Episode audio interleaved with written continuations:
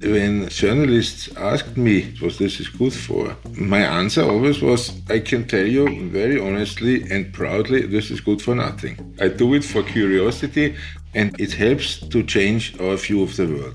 What goes on in the head of people is quite important. Anton Zeilinger is a joy to talk to. You might think that being, for instance, the person who was the first to realize teleportation in any sense, you might become a bit big headed and uh, pleased with yourself. And it really strikes me that he's just not that. He's clearly very confident, but he also seems very humble. Those two words might sometimes be seen as being in opposition, but maybe that's the ideal combination to be both confident and humble he doesn't seem so surprised by the strangeness of quantum mechanics. It's such a normal reaction to quantum mechanics to say, wow, this is just, you know, far out there. And, and he does say that. He does say, this is really odd. But that's not so surprising. He sort of expects things to be odd. And that's quite refreshing and probably a good way to approach the world, not to expect predictability, but rather to expect strangeness.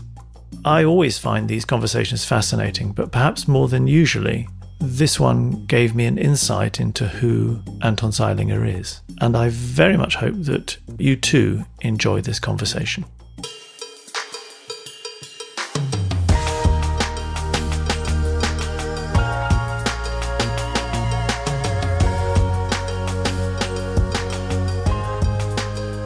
This is Nobel Prize Conversations.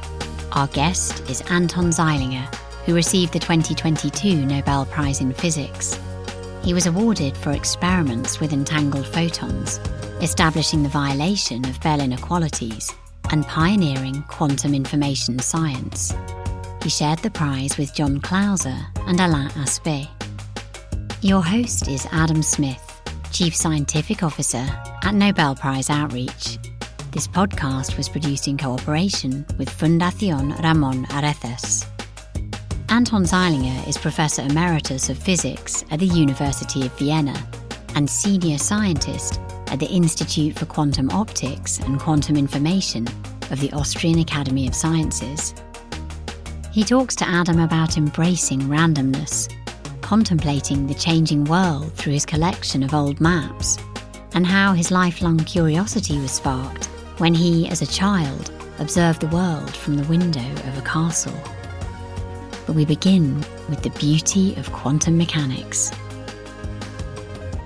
There are, if you like, two stars of this podcast. There's you, of course, and there's quantum mechanics. and maybe we should start with quantum mechanics since that's, um, for most of us, quite hard to get our heads around. Obviously, to those who understand it, it's very beautiful. Could you describe what is so enormously attractive about quantum mechanics? One is that it's uh, mathematically extremely beautiful. When I first heard of it, I was impressed with how few symbols you can express a lot of complexity and how the mathematics kind of imposes novel phenomena which nobody had thought about when they wrote down the original equations. Yes, because in its simplest form, and although it's impenetrable to most of us, if you look at Schrodinger's equation in its simplest form, there are just five symbols there. and it encompasses so much. It's extraordinary. Yeah, the same holds for the Heisenberg formulation, which is just a commutational relation between two operators. I mean, how can such a thing be so important in describing the physical world? So there's that aspect its beauty is in its power, if you like, from that description. Is there more about it that attracts you? Well, I think the beauty is a little bit more than the power. It's more like when you look at arts, there's one line of development of arts, and this holds for many arts. It holds for chess, for example. There's a development that you work with as little as possible. You hit the drum fewer and fewer times and so on. And you still get it. And that's part of the beauty. That is the same beauty I see in actually not only quantum physics, but also in fundamental science. And your question whether there is more. Uh, yes, there is more, namely the incredible precision to which the predictions of quantum mechanics have been confirmed in experiment. This is the record. No human theory has been better confirmed than just a few symbols of quantum mechanics. I really like this comparison of quantum mechanics and jazz and the, as you said, the simplicity. Could you just talk a little bit more about that parallel? That is a very nice way to think about it. Yeah, actually, a friend of mine, he was a quantum physicist, Mike Horne, a famous guy, and he was also a jazz player, and he showed it to me. He showed me that the original tune is like that, you know, to do, to do, to do, and everything. And then he left out uh, basically every second or every third tone, and so on and so on. And you still get it. And, and then you say, oh, that, that is beautiful. That is really something. And there seems to be something going on in our heads. There's something going on in our uh, brain, or however we call this thing up there, where we add very often things which are not in the beginning there, but which are justified. And that could be something like that in science, but that is very speculative.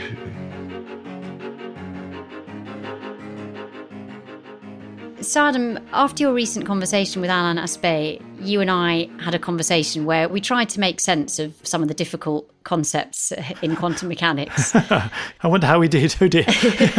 anyway, yes. well, I mean, things were feeling a bit clearer, but I think I, I might need a bit more help now. In this conversation, we've already had Schrodinger's equation and the Heisenberg formulation mentioned. I feel like I've heard of both, but don't really know what they are. So it'd be great if you could explain a bit about them, please. Yeah. So.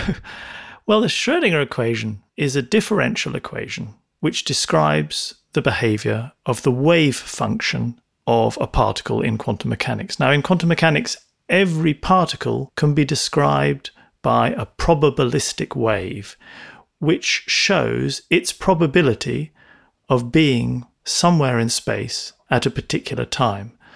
So it's like a sort of bell curve shape with a greater probability of it being in the middle and a lesser probability of it being elsewhere. But immediately that takes us out of the realm of what we know. I mean, if you look at your sofa, you don't say it's got a strong likelihood of being in the center of the room and a lesser likelihood of sort of drifting off into the corners of the room. This isn't the world we all live in. But this is how you describe the behavior of the smallest things in the universe in quantum mechanics. So, the concept, perhaps to take forward from the Schrödinger equation, is the description that all these tiny things from which we're made up all have probabilities of existing in particular places, but that shows that you don't necessarily know exactly where they are. And then the Heisenberg formulation that Zeilinger referred to, commonly known as the Heisenberg uncertainty principle, states that for any particle in quantum mechanics, you cannot be absolutely sure of its position and its speed, its velocity at the same time. So the more certain about its velocity you are, the less certain about where it is, or the more certain about where it is, the less certain you are about where it's heading. And that relates to the Schrödinger equation because, again, it comes down to this probabilistic description of the nature of particles seen as waves. So it all sounds pretty random, yet the way Zeilinger was describing it was the sort of the beauty and simplicity You've obviously got a deep innate understanding of quantum mechanics to leap to randomness because that is, I think, the underlying principle of it all that everything that is happening is governed by statistics, by the probability of something being in one state or another, or in one place or another. One of the things that I wondered is I recognise Schrodinger's equation and I've also come across the term Schrodinger's cat. Is that something that helps us to understand Schrodinger's equation a bit better? Or not all? if you're a brilliant quantum physicist, it probably does. For the likes of me, Schrodinger's cat is a thought experiment designed to illustrate the oddness of one quantum mechanical phenomenon, which is superposition of states. The idea that in quantum mechanics, particles can exist in combinations of two or more states at the same time. And this idea of existing in two or more states at once is so contrary again to what we in the universe we kind of see around us know. And Schrodinger's cat was simply a, a, thought experiment designed to show how crazy it could be. And the idea behind that experiment is that you have a cat in a box and you have a mechanism that will kill the cat, releasing a deadly gas if a particular radioactive particle decays. If it decays, the gas is released, the cat dies. If it doesn't decay, the gas isn't released, the cat does not die. In quantum mechanics, it is possible to describe the radioactive particle as decayed and not decayed at the same time. If that was the case, then the gas would be released or not released at the same time, and the cat would be dead or alive at the same time, which is obviously crazy. The point of that thought experiment was that as long as you keep the box sealed and the cat is in there, it is possible in quantum mechanical terms to say the cat is both dead and alive at the same time. Obviously, bonkers. What it really illustrates is the difficulty of describing quantum mechanics in terms of the real world that we know and love. Possibly an easier way to think of superposition is it all comes down to maths, of course, it all comes down to equations, is a very simple equation, which is x squared equals 4. And that's pretty easy to solve because you know that x in that equation can either be 2 or minus 2. Both of those values of x suit that equation. And you can say in that equation, therefore, that 2 and minus 2 are in a state of superposition, perhaps. It's a bit of a stretch, but it, it's a sort of start. So, the complexity of quantum mechanics and the way that you have to sort of suspend your belief in, in some ways must, must attract people who have quite unique perspectives on the world. Anton Zeilinger actually speaks interestingly about that, about how um, people with different worldviews come to him. Let's listen to him talk about that.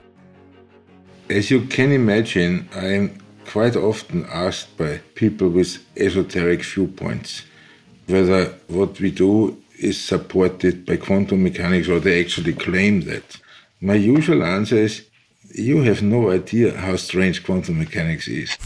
really, get used to it, work with it. Then you will see that your concepts are extremely naive and simplistic. And randomness, in my eyes, randomness is actually a very nice feature of the universe. You know, if you think about the universe in the old terms, where it was basically thought of as a classical machine, you know, every generation thought that the latest theory describes how the world works, how the brain works, or whatever. Sometimes this is a classical machine, very much like the planets. Now, I wouldn't want to live in a world where everything is completely predetermined. this is a horrible idea. So I love it that quantum mechanics tells us no, there can be randomness. And uh, randomness is not so irrelevant. Uh, for example, the quantum randomness most certainly also plays some role in random changes in the genetic code. So it's not something out there which is not relevant for us. So the message from a deep study of quantum mechanics is embrace strangeness and embrace randomness. Embrace it and see it as a step forward to understand this universe and our role in it.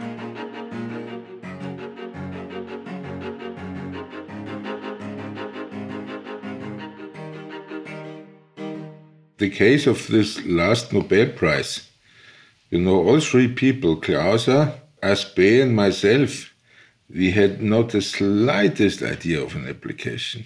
Not the slightest one. And now there seems to be a big business, you know, quantum computation, etc., etc. And when journalists asked me, even in the 1990s, what this is good for, and there had been the first ideas already out for quantum cryptography and quantum computation my answer always was I can tell you very honestly and proudly this is good for nothing. I do it, I do it for curiosity, and I think uh, that it has the same use as astronomy. It helps to change our view of the world, to widen our view of the world, to understand more what's going on in the deep sense. I would say this is also an application. It's a different kind of application than technology but uh, what goes on in the head of people is quite important. Indeed. There's that lovely quote from Robert Wilson when he went in front of the review board for building the Fermilab's first accelerator. And they asked him how it would help with the defense of the country. And he said something like, It won't help at all with the defense of the country, but it will make the country worth defending. Yes, exactly right. right. yeah your own curiosity and desire to explore, can you say where that came from? I've read that you were brought up for a while looking out of the window of a castle at the world around you and observing. Tell us about that. Well, you know, it was after 45, and Austria was in a very bad economic shape. And my father got a position at a small agricultural school in the countryside in Austria as a researcher. You know, and they had this castle available, which was empty. So we got some, we got to live in this castle, you know. We were living on the second floor by European count, third floor by American count. And they tied me to this window with this, some harness so that I couldn't fall out. And I looked down for hours. You know, I saw cattle coming by and I saw the farmers coming and, and the machines and everything, you know. And the people in the village thought that this guy is a little strange, you know. But I was always curious, as far as I can think back, I was always curious to look behind the immediately obvious. I was never interested in a technical way. You know, I was interested in how things work technically, but I was never interested in building something. This was in a small village, and my friends were children of farmers, you know, and so we played out in the fields and everything. So I was not isolated. But these hours of looking down were obviously crucial. I know that I often ask questions, also friends or whatever. Some of the questions which I thought were deep, and they said, What a silly question are you asking? You know? And interestingly, that did not turn me off. That is interesting. Because, yes, most people just probably drop it and think, oh, well, I better not go down that line. I look foolish. It was clear that the guy saying that didn't understand the question, you know. There's an interesting confidence there in you then that you knew that you had something that you were thinking that was interesting. Uh, this seems to be a feature of my personality yeah, that has been remarked by other people that I seem to have a very large confidence in what happens to come out of my head. I don't know why. You know, this probably was crucial for my success, you know. There were situations where I changed some direction of research in my group, and my group was not happy by that decision, you know. But I had confidence that it was the right way to do, and it happened. The point is really that to me it's absolutely clear that most of our thinking goes on subconsciously, unconsciously, and so on. Even in physics, nobody knows where the ideas come from. And if you then write a paper and explain this is for that and that reason, that's uh, some explanation in hindsight. I learned one thing from my thesis supervisor, Helmut Rauch. He was a real leader in foundations of quantum mechanics, and I was absolutely lucky to work with him here in Vienna. And I learned from him, by just the way we interacted, that sometimes he had ideas and he gave the reason why. And the reasoning was completely wrong. It was absurd, you know. But the idea was right. and that is fascinating. You know, our brain is able to produce ideas which turn out to be right where the reasoning is wrong. The opposite is also true, but that's a different story, right?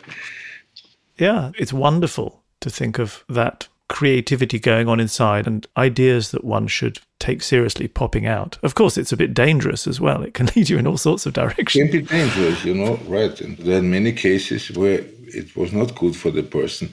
But, you know, again, there's a parallel to music. A very good friend of mine was a famous conductor, Nikolaus Harnoncourt. Nikolaus Harnoncourt was the guy who kind of brought back a lot of music by playing original instruments and by trying to find out by lots of study what was really going on when these composers wrote this 200 300 years ago or whatsoever you know?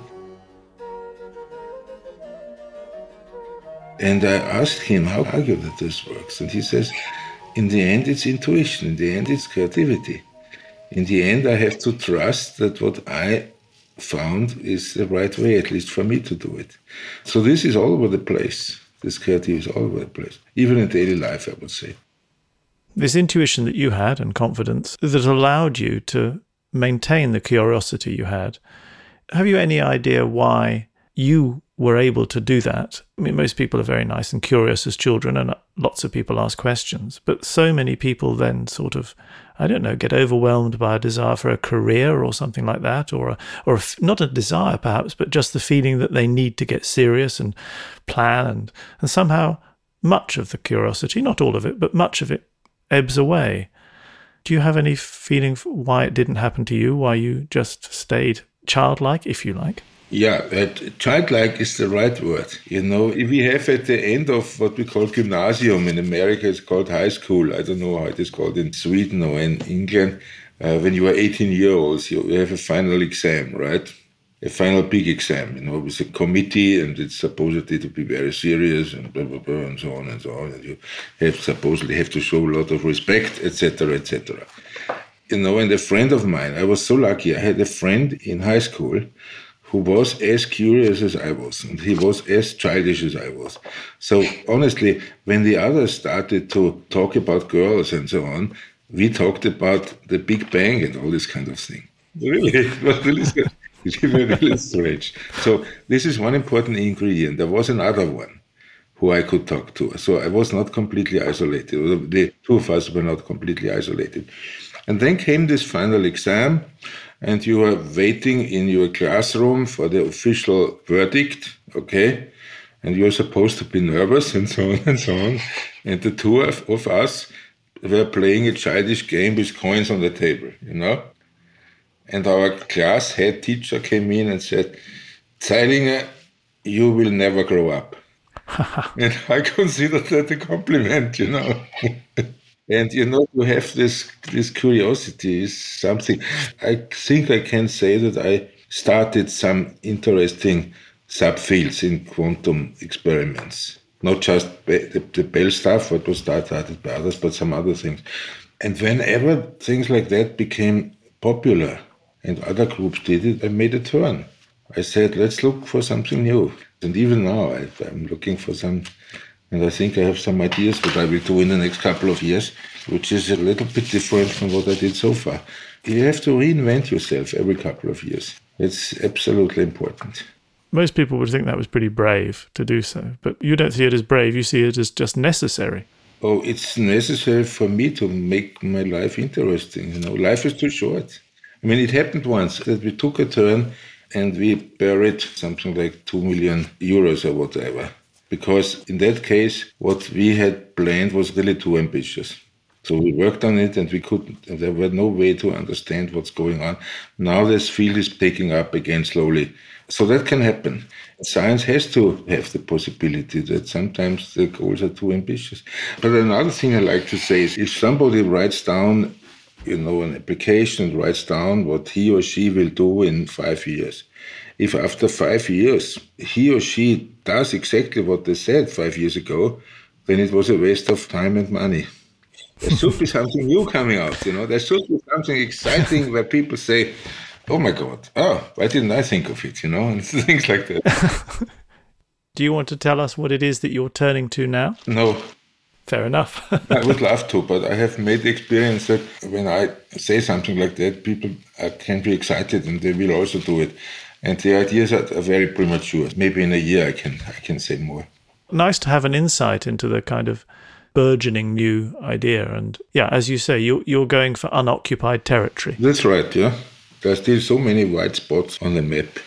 You know, my general view about science is when people say something like that a theory of everything is just around the corner, then what they do is they, uh, maybe I'm too impolite here, in my eyes, they just expose publicly the limits of their imagination. If you look at it, we do modern science, science as a mathematical science, you know, which was started by people like Kepler, who was still somewhat esoteric, Kepler, Galilei, and finally Newton, who wrote down physics as a mathematical science. Uh, this is only a few hundred years old. I mean, to believe that we found a significant part of what can be found. I think that it must just be wrong.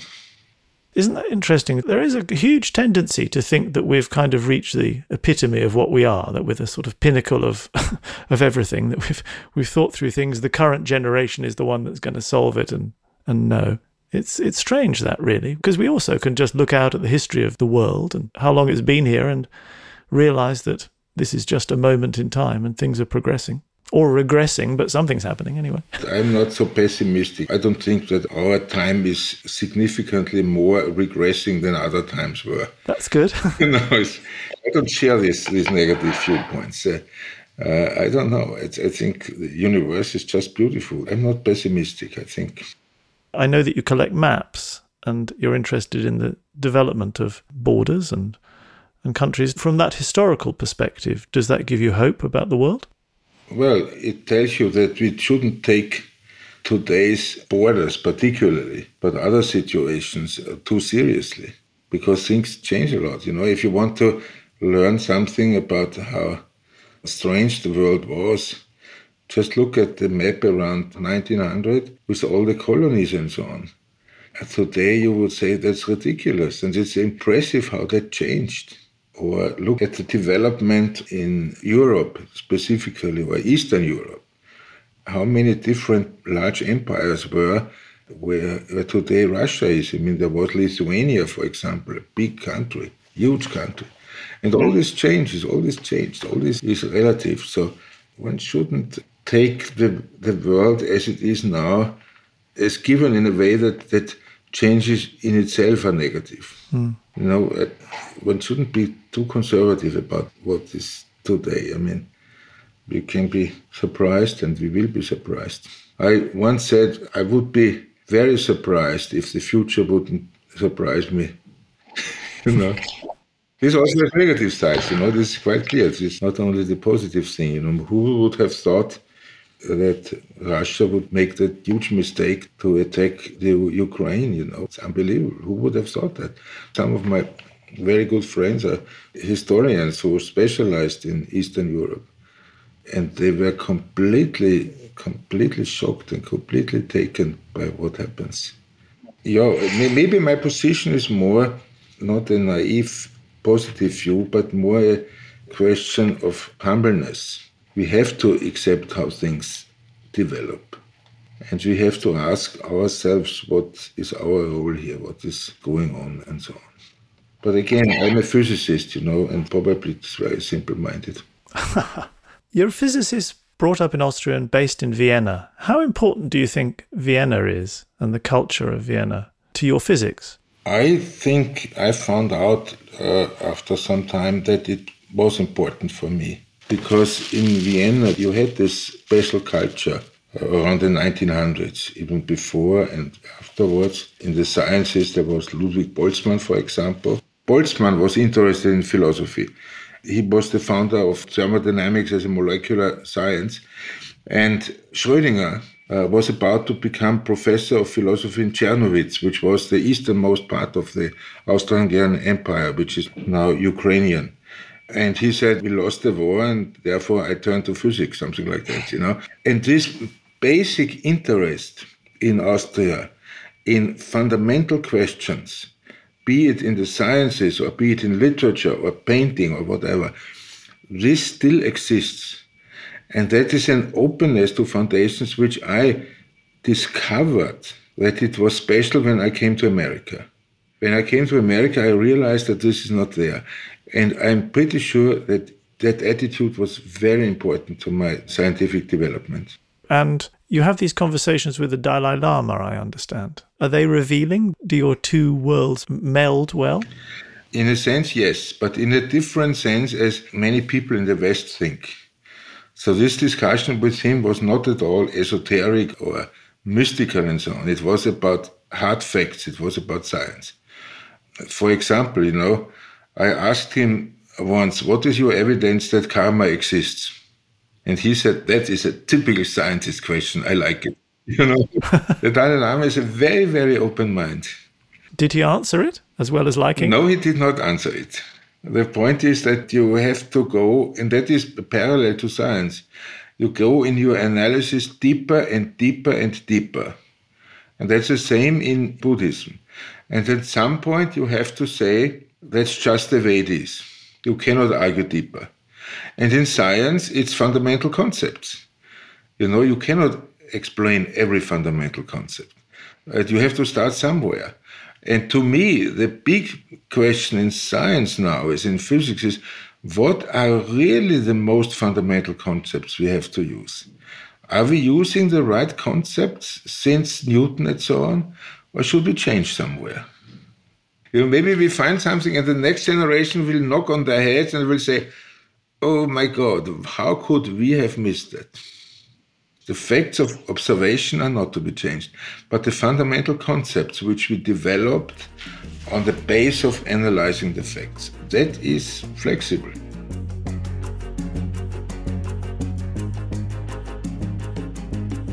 The essential book for me, which I recommend to everyone interested in physics, is a book called Albert Einstein, Philosopher Scientist.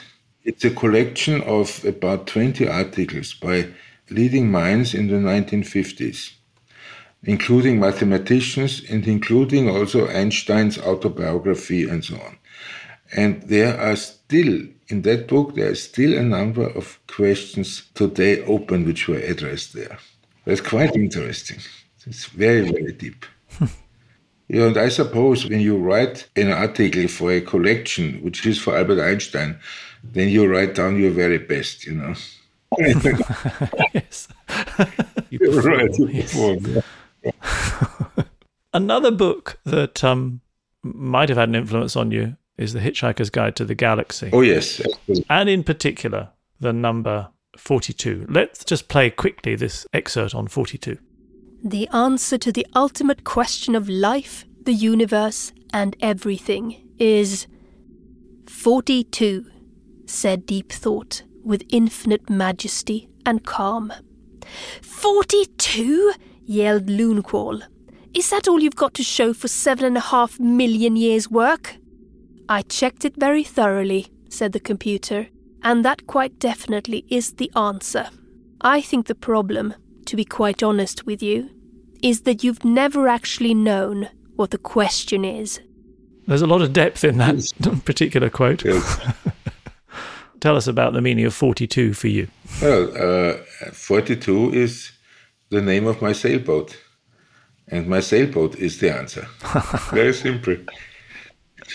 How is your sailboat the answer? It's the answer to life, the universe, and everything, you know. So you go there and you sail and you are happy and everything is fine. Now, sailing is, is very, very special. I was thinking about why sailing is so special for me. It's probably because when you sail, you are completely occupied by that activity, both your mind and your body. So you have no, no time to worry about anything else. So you are completely immersed in something. And that's it. The way you describe your work, it sounds so joyous. Do you find you actually need to escape from it to be on the sailboat? I don't know. That's a good question. I never asked myself that question. I don't see sailing as an escape from it. I think it's part of myself. When you work on science, there are also different stages. And there are stages where you are also very deeply immersed, where everything in your in your head goes on and thinks about that and so on. So there could be an analog, I don't know. I'm also in some sense a religious person, as you probably found out, you know uh, not in the sense of you know following the rituals of any given religion precisely, but in my life I always had the feeling that there is a God somewhere. I cannot argue that. It, you cannot argue that logically. You cannot give a reason, something like that. But that's the way it is. Just a sense of that's the way things are. Exactly. Yes. That's the way it is. yeah. Right. Exactly. Yeah. Yeah. Yeah. And to those listening who would say, and this, of course, is a debate, a discussion had all the time, all over the world. To those who would say that the scientific concepts that you study and other scientists study are at odds with that belief, do you have any riposte? There is not everyone at, at odds with this belief. You know, when you talk about religion versus science, you know, there is no way to argue scientifically pro or con whether God exists. So either way is overstepping the limits of science. And I have a feeling that that position is accepted by most people. Yeah. I've used up all my time with you, which is a shame because this has been absolutely lovely. I've really enjoyed talking to you. It's better that we run out of time than the opposite, you know? yeah. yes, isn't that true? If we were just sitting here trying desperately to think of something right. else to say. Exactly, yes. exactly, yes. Absolutely. Yeah. Okay, good. Well, let's leave it there then. I look forward very much to the next time. Thank you for the good discussion.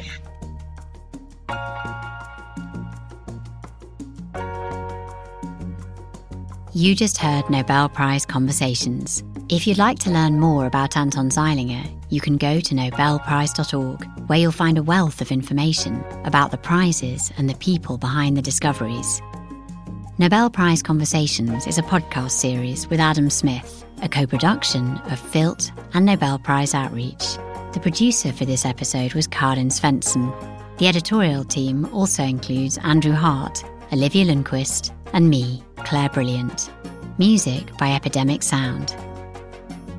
If you'd like to delve deeper into the mysteries of quantum mechanics, listen to our episode with Anton Zeilinger's co laureate, Alain Aspect. You can find previous seasons and conversations on ACAST or wherever you listen to podcasts. Thanks for listening.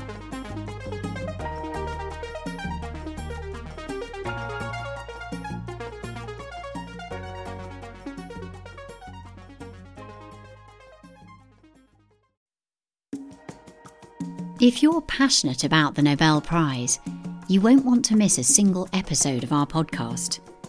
Be sure to subscribe. We're available on Acast, Amazon Music, Apple Podcasts, Google Podcasts, JioSaavn, Spotify, and many, many more popular platforms.